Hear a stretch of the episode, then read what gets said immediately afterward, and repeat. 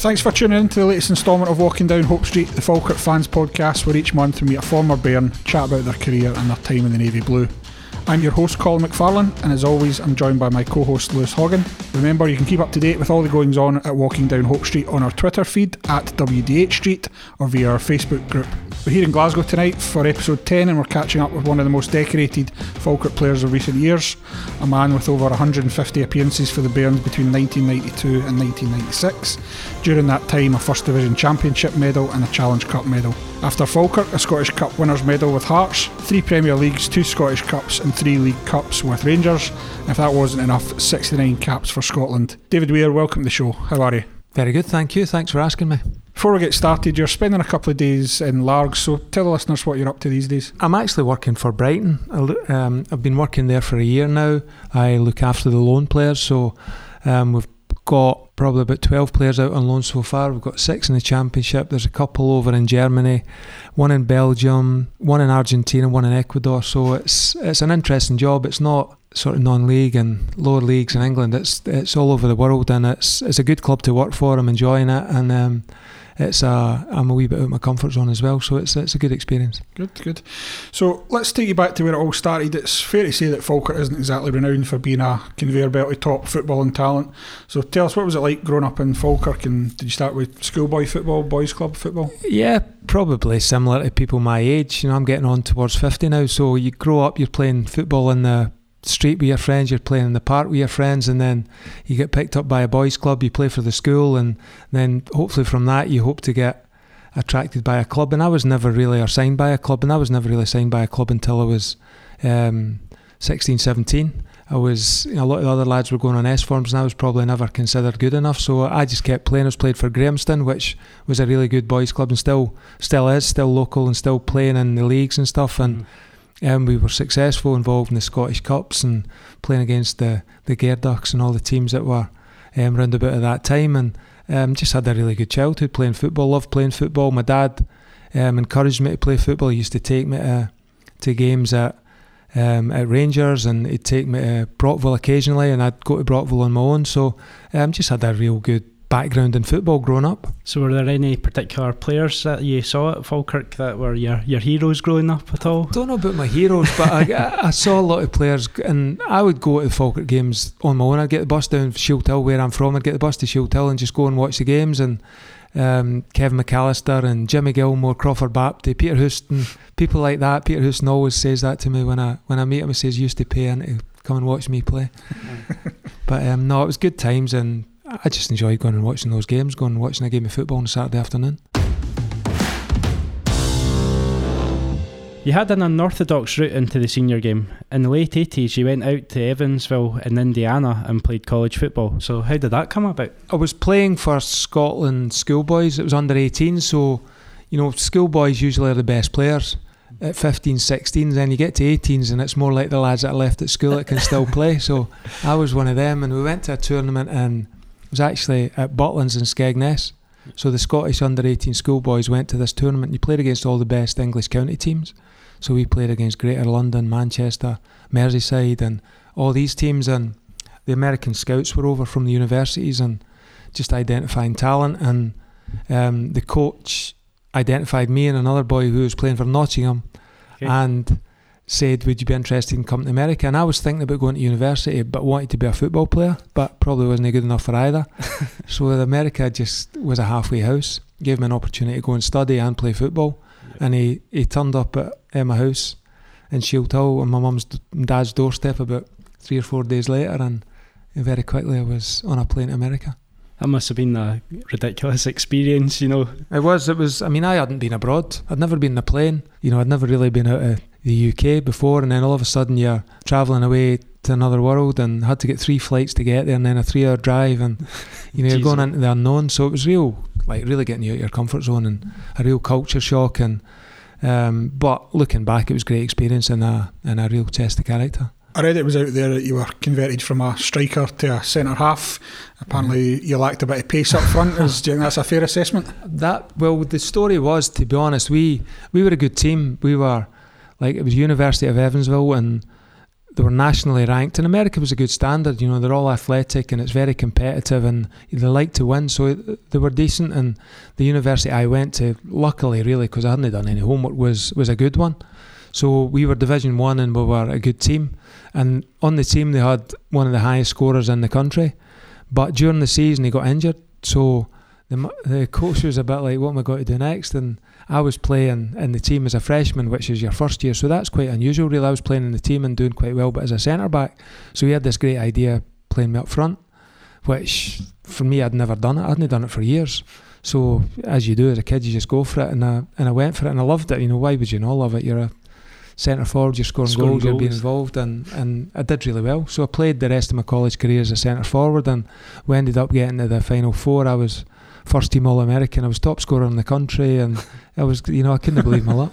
So it was tw- 28 goals in 27 games. I think that's your record. As I'm not sure, but I, I definitely scored a few goals, and I loved every minute of it. So you had four years out in the states. Uh, what were your reflections on the standards there, and would you advise uh, young players to give it a go? I would, and to be honest, I, ca- I can't advise it any more than my son's just gone out there. My oldest son's just gone out to America to do a similar thing. He's gone on a scholarship just this last year. Every story's different and every pathway is different, but it was just a great experience for me. I managed, as I said earlier, got out of my comfort zone, went and travelled. You meet people from different walks of life. You um, you challenge yourself and you grow up. And it wasn't easy, some parts of it, but with hindsight, it was probably the best thing I ever did, and it really helped me in my life and my football career afterwards. And I would recommend anybody to, you know, to take up the the opportunity if they get it. Do your homework in terms of where you're going and the environment you're going into, but it's definitely a, a, great way of going and getting an education, which is important, and also playing a good level of sport. Perfect. So then in 1992, you came back to Scotland. Uh, what was the rationale? Being honest, because there wasn't a professional league in America, Right, I okay. loved it in America, and I was doing well. I was scoring goals, as I said, and the team were doing well. And but at that time, there was only an indoor league in America, so this was 1992. So that's a long time ago, and Eh, there was no MLS or even any ASL. It was just an indoor league, and that was never going to suit me the way I, I played. So there wasn't really an option to go and play. So I wanted to be a footballer. So in order to do that, I had to come back. Jim Jeffries told us that you wrote him a letter asking to come on Falkirk on trial. So did you write to other clubs and were there other offers on the table Well, when you my came back? recollection is slightly different to that, but Controversial. not, but not a lot. I wrote to English clubs, so I- wrote to a lot of English clubs saying I'd like to come on the trial. This is my background, my wee bit of CV and stuff. And I was going to Leeds United. That was my plan. But when I was home in that summer before I went to Leeds, um, my dad made a call and wrote a letter. I never, I never really knew, and I still don't know what actually happened to Falkirk, saying my boy's back. He's going to Leeds, but could he come and train?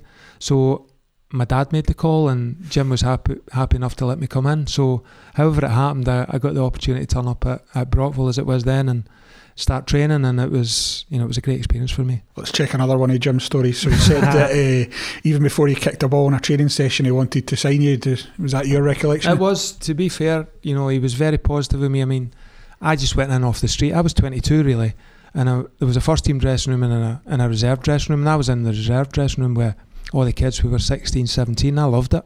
I got like my own training kit. I had I was number 35. I'll never forget it. So. I thought I'd won the lottery. I'd- was coming back and I was a, a football player, or I thought I had a chance of being a football player.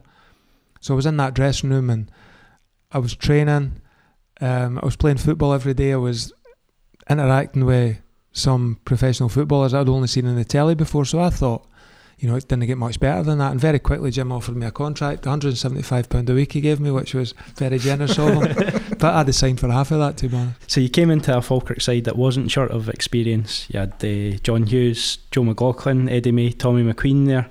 How important was it for your development for uh, playing alongside guys like this? And what was that dressing room like? It was great. As I said, initially I was in the away dressing room, so I was in with the kids and in with the, the boys and just enjoyed being round about young lads and talking about football and playing football and working hard. And you ended up training with the first team very quickly and playing in reserve games as it was then. You'd go. So as the season started, I was. I'd play in the reserve game and I played with Peter Godfrey, who I think Jim mentioned in his podcast as well. So he was the other centre back. It was me and Peter Godfrey who'd won Scottish Cup with St Mirren and aye. he was local and he took care of me. But I only had two or three games in the reserves from memory. I might be wrong. Going to Pittodrie and playing at Brockville when the first team were playing the opposite fixture, and um, very quickly I was in the first team. But just playing with guys like that and training with guys like, as you say, John Hughes and Ian McCall, Eddie May, and Tony Parks and Tommy McQueen, people like that. Then they're it's great experience and things I could only dreamed of a few months before when I was playing in America. So would you say that Peter Godfrey was probably the biggest influence on you? At the start, he definitely helped me, but I didn't play in the reserves for that long, so I never really got that much time with him. But he was just a gentleman. He was just helpful in terms of teaching me the game and just treating me like a an adult, you know, and treating me like a, a fellow professional, which I was kind of overawed with. Coming from college football in the States, how much was a shock being exposed to places like Brockville? Um, imagine the, the sort of surfaces in the States were like bowling greens, but uh, the Not fans really, bearing down honest, Brockville. Some of the places we used to go in America, you turn up with AstroTurf pitches with American football markings on them, and you're going to places that you probably wouldn't go to otherwise. So, to be honest, coming back here and playing at Pittodrie and Celtic Park and Brockville and Tannadice and places like that, that, that for me was jackpot. I, I couldn't believe what I was doing. You know, I, I, I genuinely felt like I was living the dream. I had an opportunity to be a professional footballer, which when I was 22, I never thought I'd get. So I just, I just wanted to enjoy it and try and grasp it and try and make the most of it. And did you think the fans sort of took to you being a, a local lad? I don't know. I think fans like local play. I was, n- I've never really bothered. That sounds terrible, but I was never really bothered about what people thought or what the perception was. I just, I just enjoyed the play, and I just always tried to give my best. And I think, in general, fans like local players. They like young players, although I probably wasn't as young. But I think you get maybe a wee bit of leeway more than, mm. More than maybe somebody who spent a bit more money on or is a wee bit older or maybe got allegiances to another team. So I probably didn't have that baggage, but. Um, they were always they were always very good with me, Falkirk fans, definitely. So most people associate your career with being a centre half, but you played a lot of your time at Falkirk as a, a right back. Did you enjoy playing out there, or was that more of a, a case of the, the experience that we had at centre half? I'd have played anywhere. You know, as as I've said in America, when I was a centre back and I went to centre forward, I never, I wasn't really picky in terms of where I played, and it was the same at Falkirk. I was playing in initially it was the Premier League, and then the league below the season after, and just to be in the team, just to get a jersey, you're delighted to play anywhere. And it was John Hughes and Joe McLaughlin who were the the centre backs, Neil Oliver as well, the majority of the time. So it was a fight to get on your hands. So wherever, wherever I was picked to play, I'd be more than happy to play. And um, as it happened, I ended up playing it right back, and I played the vast majority of my first couple of years there. So I'd imagine in that team, guys like Yogi wouldn't have been too keen on you trying to take his jersey. No, they weren't, but there, there wasn't any animosity. There genuinely wasn't. I got great support, as I said. Peter Godfrey, probably the first one. I was coming in young, and he's probably trying to get in the team. And Yogi's there, Joe McLaughlin came in, Neil Oliver's there, so Neil Duffy's there. So there's a lot of competition, mm. and I, I genuinely never felt any bitterness or any animosity towards taking their jersey. It was maybe I just never saw it, or maybe I was naive or whatever. But I never felt that or worried about that. I wasn't. That wasn't really my nature. So the early seasons at Falkirk were quite successful. Uh, you had the first division winners medal and obviously Yeah. the uh, Challenge Cup winners medal too. Uh, how do you reflect on those seasons, and do you have any particular favourite memories? I have lots of good memories, and as you said, it was successful. I mean, initially, I might be, I might be wrong, but we got we got relegated in my first season, I think, from That's the right, Premier yeah. League, and there's a lot of injuries, and we we played a lot as you always do with Jim's team. It's always open, it's always exciting, it's always good football, and you've always got a chance of winning the games. But it just seemed to we just kind of ran out of games, and we never we had a few injuries, and probably a bit of an experience for me and some other guys when they probably played at that level, so we ended up going down and that was really disappointing. But then the next season was really exciting. It was us and Dunfermline going for the league, and mm-hmm. the last day at Clydebank, you know, throughout my career playing for your country, playing in derbies in Liverpool, playing derbies in Glasgow, and that game at Clydebank's probably the most nervous I've ever been at a game. Just Really? probably not having the experience, but just thinking we've got to win this game to get up. We've got to get promoted here, and we lack experience just going into it and playing under a bit of pressure, probably for the first time. So that really sticks in my memory and my mind about probably my first experience of playing under quite a lot of pressure. You're another couple of seasons at Falkirk and had the opportunity to play in the Premier League again. Uh, what were your memories of that time, and who were some of the better players that you came up against? Um, Rangers were probably the best team around about then, and were in the middle of their successful period. So you're playing against Hatelys and McCoists and people like that. And Celtic, again from memory it was Cadete and Di Canio and Van Hooijdonk and people like that. So there was lots of good players around. But my memory of that Falkirk team was that you felt like on any day you could you could still win those games. I can remember going to Ibrox and winning there, and it was Hateley and McCoist, and then Ferguson came on, mm-hmm. and Laudrup was playing, and, and we went there and you win. And I can remember beating Celtic in the cup as well, and um, I think that one was at Brockville, and just going to all these grounds and Dundee Uniteds and Hearts and Aberdeen's all good teams and good players, but the Falkirk team of that day and age and the way Jim was, you, you, you felt like you could beat anybody. You didn't have any fear or any worry about. And on occasions you'd get well beaten, you'd get beat three or four, but mm. you'd go again the next week and you just go again, and it was it was really enjoyable to be part of and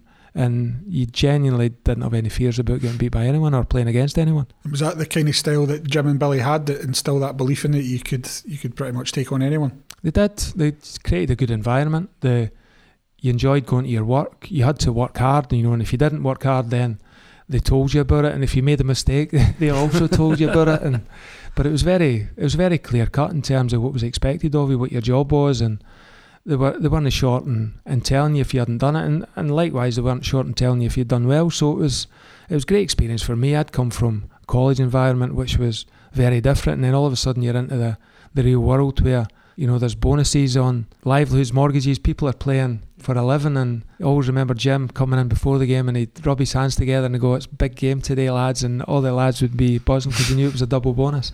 so he'd come in as soon as he rubbed his hands, you knew you were getting double bonus, and the guys would be bouncing off the walls just for that. That wee bit extra. We heard uh, from other guests that Jim had a, a sort of fiery temper. Were you ever on the receiving end of it? I probably was. I can't. I can't remember. I, I generally can't remember um, anything out of the ordinary. But I would have been, and that was just normal though. You you expected it, and you it's how you respond to that. I think nowadays football, it's almost like you're scared to do that. You're scared to tell people the truth. You're scared to tell people what's actually going on. And Jim was very honest, and he never held it against you. He'd he'd criticise you in one sentence, but then. You, you go out and do your job, or the next week or two weeks later, whenever it was, he'd, he'd praise you. So I don't think you can really argue with that. I think you know honesty and you know where you stand, you know you know what's right and you know what's wrong. Then you've not really got a lot to complain about. And I, I, you, looking back now, you laugh at some of the situations where I mean I saw him at Hearts and, and at Falkirk getting very upset with some players. so I know what it's like, and it's not nice, but the outcome's usually not far away from what you want.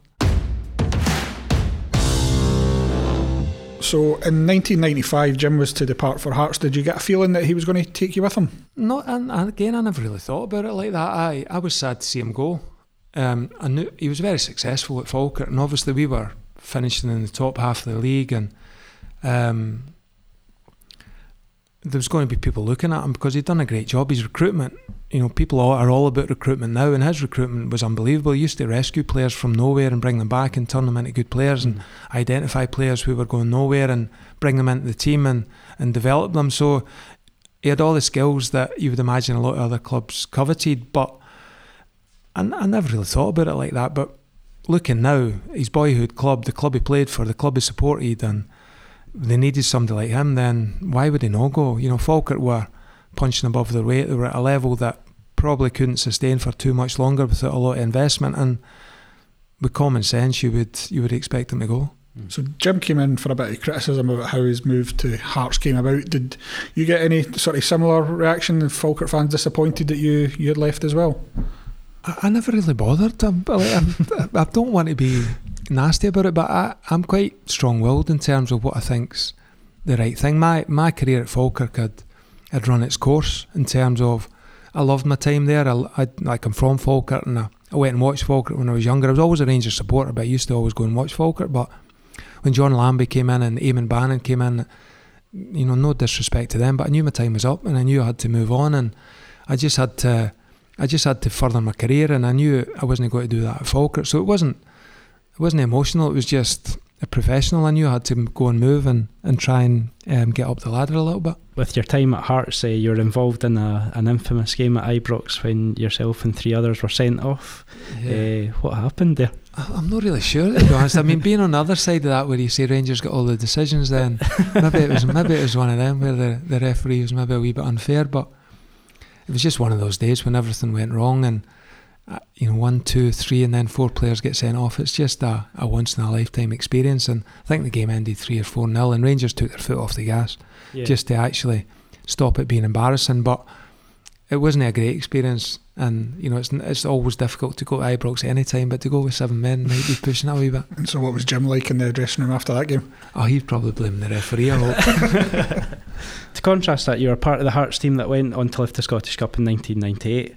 Uh, what were your memories of that run, especially the semi final? And did, was there a strange feeling coming up against Falkirk? There, it was strange, and my, my memories of Hearts was very similar to Falkirk. You, you're going into a dressing room with young lads, that, you know, it was Neil McCann, Colin Cameron, Gary Naysmith, Gary Locke, all people who were um, on their way up in their career, good fun, and um, really enjoyed my football. Jim's environments were always good. It was always competitive. It was always it always mattered. It was always um, incentive based. You know, the, it was a really good environment to work in, and I loved every minute of it. I, I still lived in Falkirk, and you know, would travel through and get the train. Stevie Fulton, travel with him quite a bit, and um, I loved my time there. And again, it was a progression for me. It was Hearts, no matter what you know, you say as a Falkirk fan, were perceived as a bigger club, a and there was club, there was a, a chance of getting international honours. You were involved in cups, and your the expectations were slightly higher. So it was a step up in my career, and it was something I needed, and probably should have happened maybe a year or two earlier on. Um, but the cup semi final was crazy because Falkirk played really well. Kevin McAllister was out of this world. He, he destroyed Gary Naysmith, who was a, a very good young player at the time. But Kevin was just on one that game, and we were very lucky to win the game. Neil McCann scored a late goal. Neil McCann, you know, was a very, very good player, but he was in Kevin McAllister's shadow that game because Kevin just took the game by the scruff of the neck and deserved to be on the winning side. But we managed to scrape through, and it was it was a really weird experience for me. It was only wasn't that long after I'd left. I was actually, and again, correct me if I'm wrong. The, the Falkirk Cup final was that the against Kilmarnock. When was that? Was Yeah, that the year before, yeah. the year before. So I'd, that's what I was thought because I went to the game well, on a bus for Shield Hill with my friend's pub. So I'm at the game, the Falkirk Kilmarnock game, supporting Falkirk the season before, and then the season after, I'm playing in a game at the same stadium, try to beat them. so it's like that's kind of how football works. It just it goes in mysterious ways. So it was the dynamic was crazy, and I was a captain that day as well because Stevie Mhm. Fulton, I'm sure, was suspended or injured or something. So I was a captain. So captain Hearts against Falkirk in the semi final, having kind of played for Falkirk, been supporting Falkirk, and then all of a sudden you try to beat them to stop them getting to the final. So it was a really weird dynamic. It was just a great uh, relief for me personally to go through. But if I'm being honest, we probably didn't deserve it on the day. So while at Hearts, you also got your call up to the Scotland squad. So tell us how that came about and your your debut for Scotland. Well, that was a funny story that as well. My like I actually got the phone call. You've probably heard on some of the other podcasts the very famous trips at the end of the season. You'd always go to Magaluf. Seemed to be if you have a good season or or whatever, the the bonus or the reward or the incentive was the club will pay for a trip to Magaluf. So I was on the bus with all the Hearts boys. We were going. I think we were driving to Newcastle to get a plane to Magaluf for the end of the season trip, and I, and there's a phone call, and the bus driver said there's a phone call for you. So the phone must have been in the bus because nobody had mobiles at the time. The phone must have been in the bus. Says there's a phone call for you, and I'm like, there's a phone call for me, and it was um, it was Craig Brown. He says I've I've decided to call, and I think somebody's winding me up. There's, I've decided to call you up to Scotland. He said, where are you? And, I, and like I'm naive. I'm like I'm I'm just on the bus. I'm just going to Magaluf. He says, but I'll come back. I'll obviously I'll come back. I want to come. I want to come. He says, no, go and have a couple. He says, how long are you away for? I said, a week. He said, I says, but I'll come back. He says, no, go and have a couple of days, and then come back, and we meet up on whenever it was. So just come and meet us then. So I was like, okay. So I went and had a couple of days. I flew back, and then I met up with the, the Scotland squad after that, and that's that's kind of that's how it happened. You know, you wouldn't believe that these days, but that was the situation. Yeah. And just, can you remember much about your debut? Yeah, my debut was at Kilmarnock. It was against Wales, and it was an end of season game really, and um, it was up against John Hartson. John Hartson scored. Wales won one 0 and um, but I, I couldn't believe my luck. I was playing for Scotland. I was I was so naive and so like lucky to get that opportunity at that stage. But um, I loved it, and you know that Scotland team was full of great players and players who were going on to play in World Cups and Euros and um, that was the norm at the time was you expected to be successful. You expected to be at these tournaments. And I was um, I was part of that. And you go away and you're in the hotel with the McCoists and the Durrants and John Collins, Gary McAllister, people like that, and people you'd been watching on telly, you know, only weeks, days before, and all of a sudden you're right in amongst it, and it was good fun. You, you know, as I said, Falkirk and Hearts were good fun in terms of going to work, but now all of a sudden you're going away to these places, you're in a hotel for seven, ten days, and it's exactly the same. You're training, you're coming back to the hotel, you're eating well, you're having a laugh with your mates, you're watching films with your mates, you're, um, you're having just the time of your life. So you were also in the Scotland squad for France '98. That's something that most football players dream of, of going to a World Cup. So, what was your experience of that? I'd only made my debut about a year before, so I kind of jumped on the back of it. And I remember being on the bench in a lot of the qualifiers leading up to it. Um, I think Hampden was getting redeveloped, so the games were at Celtic Park and Ibrox and all around the country really, and and not really playing much, but being in the squads. Craig was very, Craig Brown was very respectful of seniority, and lads who had done well and waiting your time. You had to turn up for squad after squad, and maybe you'd get five minutes here and there, or you might get a start in a friendly, or you might get a game in the at the end of the season on a trip. And but you had to wait your time. He was very loyal, and you know he got a lot of criticism. But again, with hindsight, his his success was incredible based on the way he did things and the respect he treated people with. So. Um, I was part of that and just loved turning up, as I said, and just loved turning up and being part of it and waiting for the opportunity and then got selected for the Scotland squad and went to the World Cup, which was 20 years ago now. And unfortunately, we've not been back since. Back since yeah.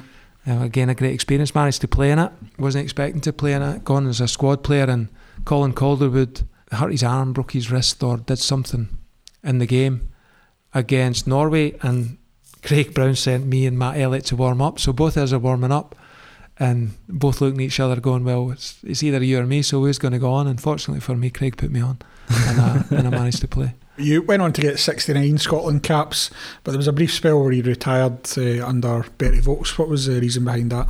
It wasn't a nice thing to do. I've got to be honest. And it's like I had a great career, and you know, there's no many things I would change about it, but that was probably one. I played like I played from a local team. I played for the club I supported. I played in England for Everton, which is an, an unbelievable club, and had a lot of caps for my country, but it's never nice not playing for your country or declining the opportunity to play for your country. But I just really wasn't enjoying it, and I'd I'd turned up, you know, through thick and thin. You don't caps aren't easy to come by, and back in those days they were even harder to come by. It was hard to get in the squad, and um, there was less games, and the majority of caps, not the majority, but a lot of your caps would be end of season. So I I went Hong Kong, South Korea.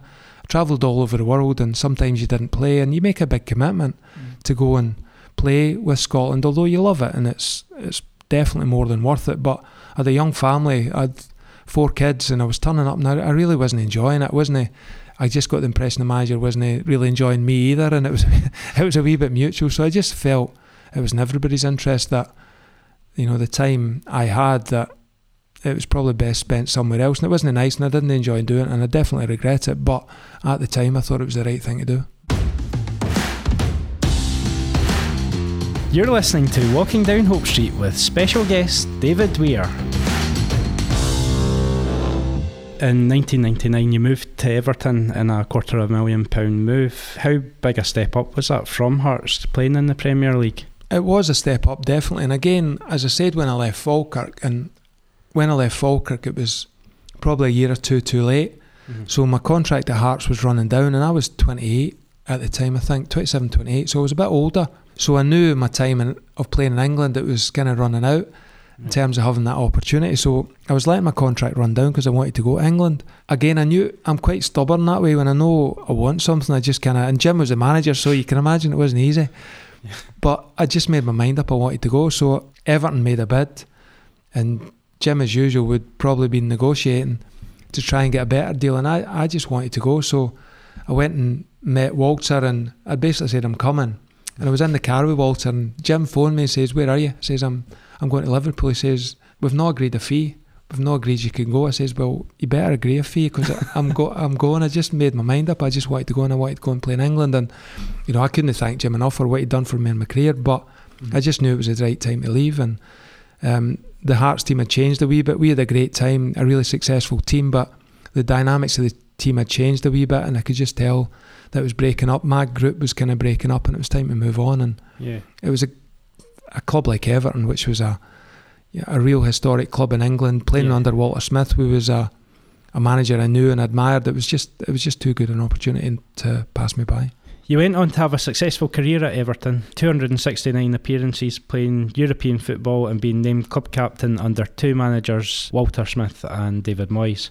What were your other highlights of your time at Goodison? It genuinely was. Every game was a highlight. You're going down to the Premier League, and as I said before, you play when you're playing against these teams in Scotland, the Laudrups and the Gascoignes and people like that. You're you really it really doesn't sink in. Then all of a sudden you're going down. You're at Old Trafford. You're at White Hart Lane. You're at Highbury as it was at the time, and you're playing against Thierry Henry, Van Nistelrooy, Ronaldo.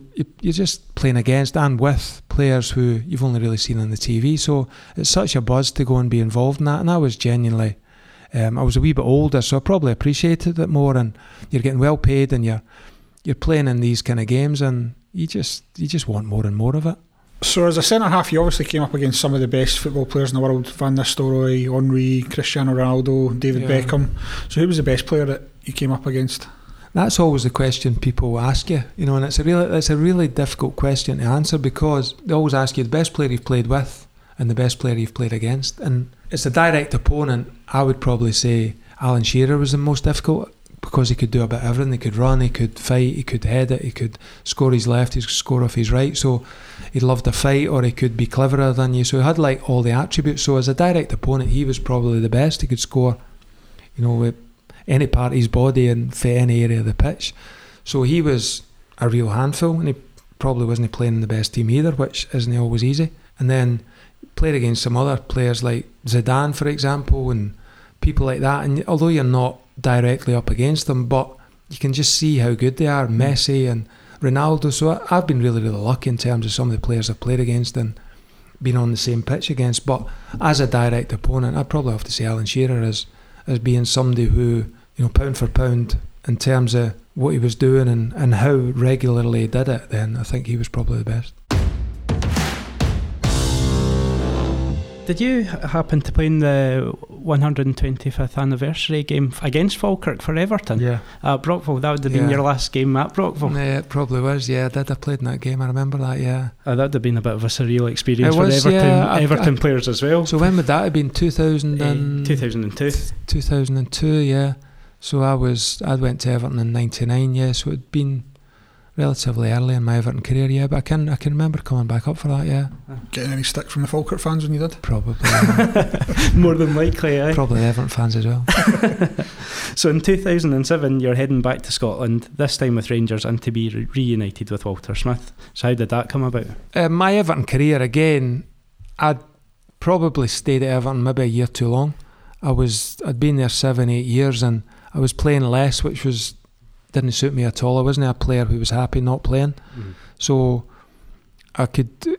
Um, David Moyes kept signing centre backs, and I kept having to fight them off year after year. And eventually, just got to the stage where the centre backs were getting better, and I was probably getting worse. So um, it just got to the stage where the fight probably wasn't the one I was winning. It was Joleon Lescott and Phil Jagielka and people like that that were eventually coming in. So um, I had opportunities to leave probably the two years before, and there was nothing came up good clubs and clubs offering me uh, longer contracts and um, more money, but I didn't really want to leave Everton unless it was something that I really fancied. And David Moyes was happy to keep me there. He says you can stay here as long as you want. You can keep signing contracts. He kept reducing the wages right enough, but he kept giving me contracts. So nothing really appealed to me. And as I said, I wasn't getting kicked out the door, so I was quite happy to stay there. And then if Walter Smith called me up and said, "Look, I'm going back into Rangers. I'd like you to come up. Would you be interested? And I was like, I would, yeah, 100%. So it was it was pretty much like that. It was a phone call. Walter had been Walter. It was very casual. It was very, I can remember where we were. We were just at home. I was sitting on the couch. I got a phone call. It was like, do you want, I'm going into Rangers. Do you want to come up and join me? And I was like, yeah, I'd like to do that. And pretty much the next day I was driving up, went to see the training, the Everton training ground, Bellefield the next day. David Moyes obviously knew about it and he was saying, what do you think? I said, I want to go. He says, no problem. You go with our best wishes. And then get your boots, and that was pretty much it. That was pretty much it. So if we focus on a couple of big games that when you were involved in Rangers, so firstly the UEFA Cup final, tell us about that experience. It was a massive anticlimax, to be honest. The, that season for us was incredible. We played, I think it was 68 games or something like that. I'd played in 63 or 64 or something like that. So you were running on empty, and we were travelling on a Thursday, playing on a Sunday, playing again, you know, if it if it was a cup game, maybe a Tuesday, if it was a European game, maybe a Thursday, and it just felt like you were on a treadmill. And then we got towards the end of the season, we were still involved in the league. We'd already won the League Cup, I think. We're still in the Scottish Cup, and we were going for the UEFA Cup. So there was so much going on, and Celtic were a good team then as well. That Celtic were in around the, the Champions League as it, as it was at the time, and we're going for the league with them, and it's just relentless. So by the time the UEFA Cup came round, and we'd won all our games over two legs, and invariably we'd either draw nil nil at home or one 0 would win, or we'd kind of squeeze through. We never won games easily. We never won games by large margins. It was it was very tight, and you just got caught up in that environment where every game was a do or die. You know, you had to win every game. You just got on that treadmill, but you used to always get through. Then all of a sudden you got to UEFA Cup final. It was a one-off against a really good team. It was Zenit against Bayern Munich was the other semi-final. So you knew you were going to play a good team. We beat Fiorentina in penalties, and um, Zenit beat Bayern Munich. So that tells you how good they were. Mm. And we turn up for the final, a one-off occasion in Manchester, which again is unusual, which was like ten minutes from my door where I lived at the time. So it was a really surreal experience. And on the day, we just weren't good enough. They were better than us. We we probably played as we'd normally play, trying to get a result that would help us in the second leg, and without really realising it was a one-off. And um, lots of regrets because it's a great opportunity, probably to be the most successful Rangers team in history. If we'd won the league, won the UEFA Cup, and won the two cups, it would have been unprecedented. So it was very a very fine line between being very very successful or how we felt at the time, losing that game and then not winning the league, being being failures. The other game we wanted to focus on was the, the 2009 Scottish Cup final, which obviously uh, Falkirk fans will remember. Did you have any sympathy for, for Falkirk that day? No, not really. I, mean, I, I, remember Falkirk were better than us in the game, and I remember it being very, very hot in the game, and my, my overriding memory is coming off at half time and Kris Boyd saying, It's too hot for football far too hot for football. he said that as he was walking in the tunnel, and Walter Smith saying, "You're right, boy. Do you come off?" But unfortunately for Falkirk, he put Nacho on, so Nacho was on the park about two minutes, and he scored an unbelievable goal from a throw-in, which was like typical Nacho, just something from nothing. nothing. No something we'd worked on, no something would. Um, Coisty probably says we did work in it, but we never worked in it. And he scored an unbelievable goal, and you know that that one is a cup. But it was we're really really lucky to win the game, and that you know, unfortunately for Falkirk, that seemed to be the, the kind of track record in cup finals that playing well but but not actually come back with the trophy. So you went on to spend almost five seasons at Rangers at a time of your career when most others would have probably hung up their boots. Mm-hmm. You also managed to play international football at the age of 40 and you're in the top five oldest players to play Champions League football. So what's the secret to the longevity? I need the money. and just having a good manager or a manager that trusted you. He obviously is a very good manager, but just having the confidence for a manager that didn't take age into consideration. He just he structured a team that helped me. He obviously saw my attributes and, and he gave a, me players around about me who helped probably me to to utilise my attributes and, and help them utilise their attributes. But that was the biggest thing, just having the trust of the manager. And you know, sometimes I think we as and I consider myself a coach. Coach, you worry about people being too old or too young, whereas in reality, it's just about having the relationship with the player, and knowing what you're going to get, and the player also having that trust in the manager that you know he believes in you. And I, I certainly had that with Walter, and he just gave me the the opportunity to go and play, and I took it personally to try and um, do the best I could for him. So did he like tailor a different training regime for you as well, or were you just doing everything? No, everything he did. He did, and he he always tried to look after me. He'd say I was still living as I did the whole time. I still lived in Manchester, so my family, as I said, I've I've got four kids, so they were in Manchester with my wife, and he would always say, "Just go home after the game, come back Thursday." And I'd be like, I, I don't want to do that. I'm, I like because I like training first of all, and and I enjoy training, and, and I I think a, a lot of mis- a mistake a lot of older players make is they train less. Mm. I actually train more. I enjoyed training, right? Okay. And uh, I felt like you had to work maybe more specifically, but you had to keep yourself fit. As, as soon as you detrained, you were you were losing your muscle and you're losing your strength. And mm. I was going to say lose your pace, but that was never really a problem. So you kind of, I I would come back up, and I, I just felt the boys. I was a captain a lot of the time as well, and I felt if I wasn't there, it wasn't right. So mm. I might get the odd day here and there where I'd go home, but I'd always get back up and I'd always train and I'd always try and work hard and set an example to the rest of the lads. So he gave me that opportunity undoubtedly, and as I said earlier, he gave you the trust to do what you want. But the way I was, I'd rather train, I'd rather work, and um, I wanted to prove that was still capable of doing it. When Ali McCoist took over, your playing days at Rangers appeared to be over. So, uh-huh. do you hold him responsible? no, not really. To be honest, I started that season. We, we were. I mean, that was the season it all went wrong for Rangers, and I started the season as the captain. We played in um, Champions League qualifiers, if I'm right, and I got injured in the Champions League qualifier. I think it was against Molde, I tore my hamstring at Ibrox, and that put me out for a significant period of time. And then in that period, Rangers went out of the Europa, I think. Mm. I think it was Maribor, if I'm right, where it was still relatively successful in the league, but I wasn't playing. And the manager, because I was out for a significant period of time, he brought other players in, Bocanegra and um, Goian. And my time had kind of come to an end. And I kind of felt like when Walter left and we won the league that day at Kilmarnock, it was kind of end of an era for Walter. And I, like, I didn't want to walk away. I didn't want to did never really want to leave Rangers at any time because I was enjoying it so much. But with hindsight, that was probably the time I should have left. Mm-hmm. So then I, I, felt like I was kind of on borrowed time that, that last evening after I got injured. And in January, I just remember going up to manager's office and saying, look, or it was actually before January, it might be December, and going up and saying, look, this isn't working. I don't want to leave at the end of the window and not give you time to get a replacement. So I think it's best we just shake hands. I'm, I'm not looking, you know, for get my contract in. I just want, I'm just going to walk away. I think it's the right thing to do. So um, we just basically shook hands and I left and I, I went back home and decided to see what was next.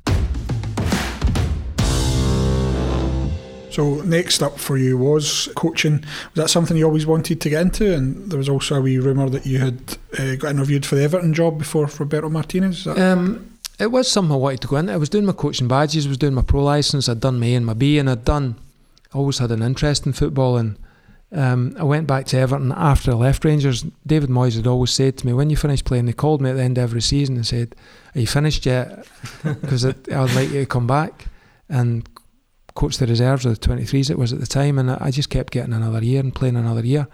So that was always an option for me. So eventually, when I did leave Rangers, um, David Moyes gave me the opportunity to go back and coach. So I went and coached the under 23s well in Stubbs and, and I really enjoyed that. And as you think at the time, you think you're ready for management, you think you're ready for the next time. And um, when David Moyes left, which was a couple of years later, and Bill Kenwright, the owner, interviewed a few people. So there was myself, Alan, I think Phil Neville was there at the time, um, maybe a couple of others that were in and around the club, just to give them, you know, the opportunity really. So I, I thought I was probably ready.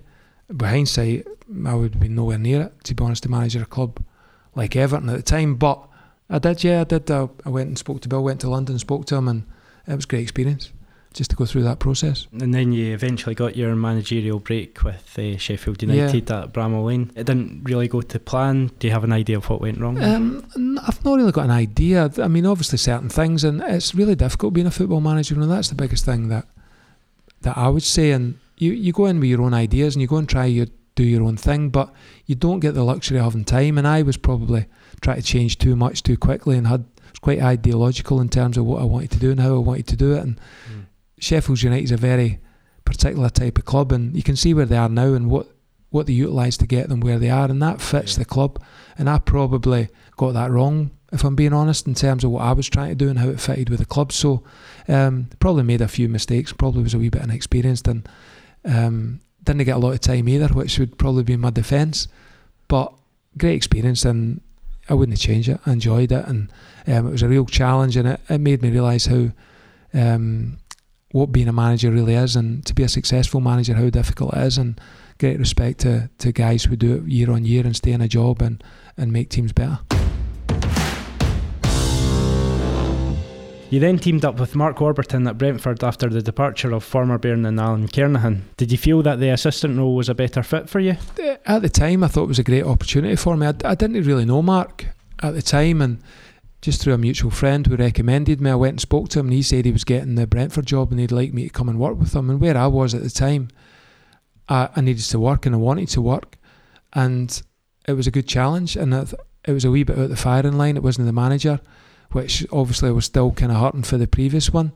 So Mark had seen my teams play at Sheffield United the way we tried to play, and he was of a similar mind in terms of how he wanted to play. So um, I went in there relatively quickly after leaving Sheffield, and it was a wee bit of a, a recovery period for me. I went back as assistant manager. I really enjoyed. We signed some great players. We we brought in people like Andre Gray and Alex Pritchard, Moses Odubajo, James Tarkowski, You know, some real like we unearthed some diamonds, and it was a great period at the club. It was we went we got promoted for League One. We won. We were second in the league to Wolves, a really good Wolves team. Yeah. The next season we got in the playoffs in the Championship, where we played Middlesbrough in the semi-finals, and to be fair, they beat us comfortably in the semi-finals. But we had a great season and beat some great teams, and it was I really started enjoying the coaching side of it again, and enjoyed working with Mark, and enjoyed the football we were playing. So it was a really enjoyable period of my, my coaching career. In uh, 2014, there was a rumour that you might have been interested in the Falkirk job before Peter Houston was appointed. Is there any truth in that?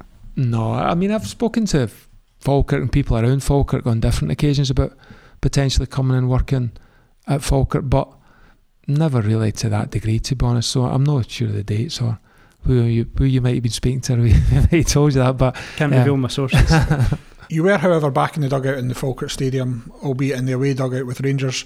Quite a few tasty games between the clubs in the Championship. So, what were your reflections at that time? Just exactly what you said. I think that season for us with Rangers, we're, you know, we had to get promoted. That was that was our remit at Rangers. There's no getting away for that, and I knew that more than anyone. And Falkirk were very competitive, as Hibs were. So it was a tough league.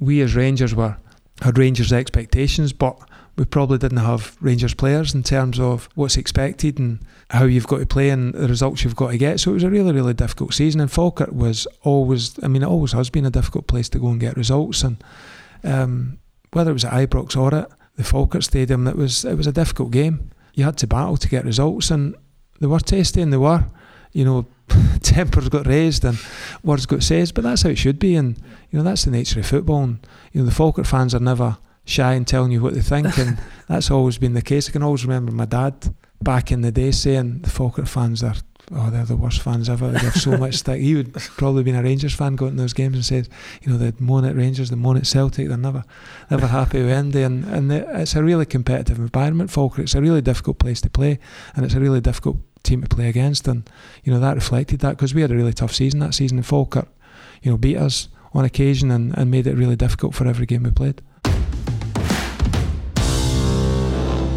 You then had a brief spell at Nottingham Forest, and you're you're now at Brighton, as you said at the top of the show.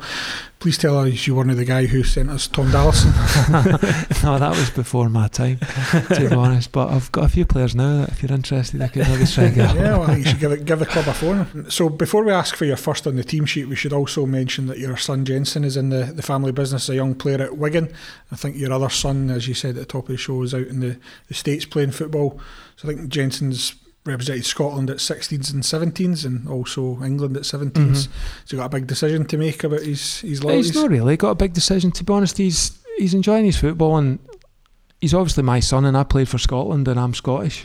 Jensen and all my kids were born in England and you know there's a slightly different dynamic. They they've got such an allegiance to Scotland. My daughter's actually in a Scotland camp right now. She's 15, so she's she also plays. It's only my youngest son who probably um, isn't as football oriented. The other three are, so they'll make their own decisions. And when you're 16, 17, you've got a lot of mileage ahead of you, and I think it's it's difficult to nail your colours to the mast when you're that age. And he'll make his own decision in the right time. And I just want to, I just want him to have all the experiences he can and test himself, push himself, and, and then when the time's right, he can he can make a decision if asked to you know what country or what club or or who he wants to play for. But he's enjoying it at the minute, and that's the biggest thing for me, genuinely. His older son's in America.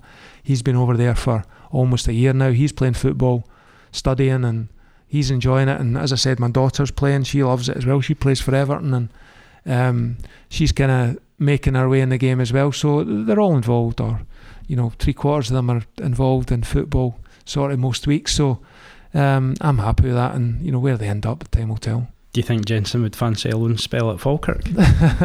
he probably would, to be honest. He could come up and stay with his gran, he'd be quite happy.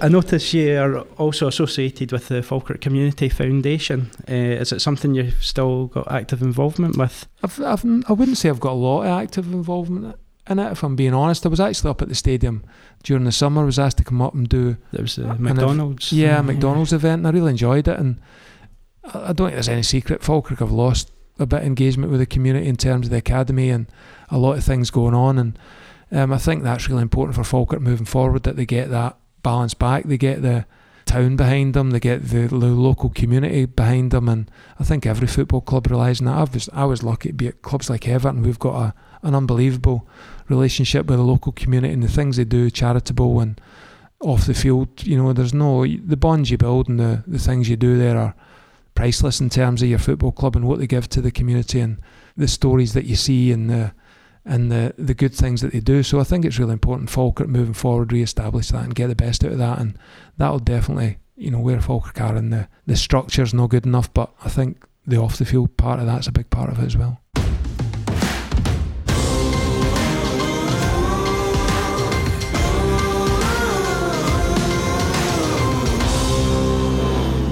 David, as we end the show, we always ask our guests for their first on the team sheet. That's the Falkirk player they enjoyed playing alongside the most during their spell. Who would it be for you and why? I enjoyed 90% of the time I'd say at Falkirk. Probably towards the end I didn't enjoy it as much, but probably partly that was me. I was I was ready to move on. I probably should have moved earlier, but if I was if I had to pick one player, um, I was going to say it would be difficult. It wouldn't it really be difficult. It'd be Yogi. I think Jim Jeffries said the same. I listened to his podcast and I managed to get a, a joint first with Yogi, which I was really proud of. But he was Yogi was an inspiration. He really was. He was the best captain I've ever played with, and I've um, played with some good captains and some good players. But he was just a different level. He genuinely um, cared about what he did. He had real strong belief in in looking after his teammates. He was a great captain. He cared, and he was a real sort of typical old school leader in terms of he took it personally and he, and he had good values in terms of what he wanted. He, knew the right time to have a joke, and you know n- nobody enjoyed having a laugh and a joke more than uh, laughing a joke more than Yogi. But when it was serious, he's he's the one guy you'd want to have on your team. If I was to pick one person on my team or playing alongside, if you've you know you've got to win a game, he'd be the guy I'd pick. David, thanks for taking the time to chat to us here at Walking Down Hope Street. It's been great hearing stories from your time at Falkirk and the rest of your career. I think many Falkirk fans have taken a great deal of pride in your achievements as a local lad, but also that Falkirk features so prominently in your development. Maybe one day we'll see you back in the Falkirk dugout, perhaps the home one this time. Thanks also to the listeners for joining us. Remember, you can keep up to date with all the Walking Down Hope Street news on our Twitter page at WDH Street or via our Facebook page. Remember, if you'd be interested in sponsoring our upcoming shows, then please do get in touch via our social media channels. You've been listening to Walking Down Hope Street in association with GM Productions.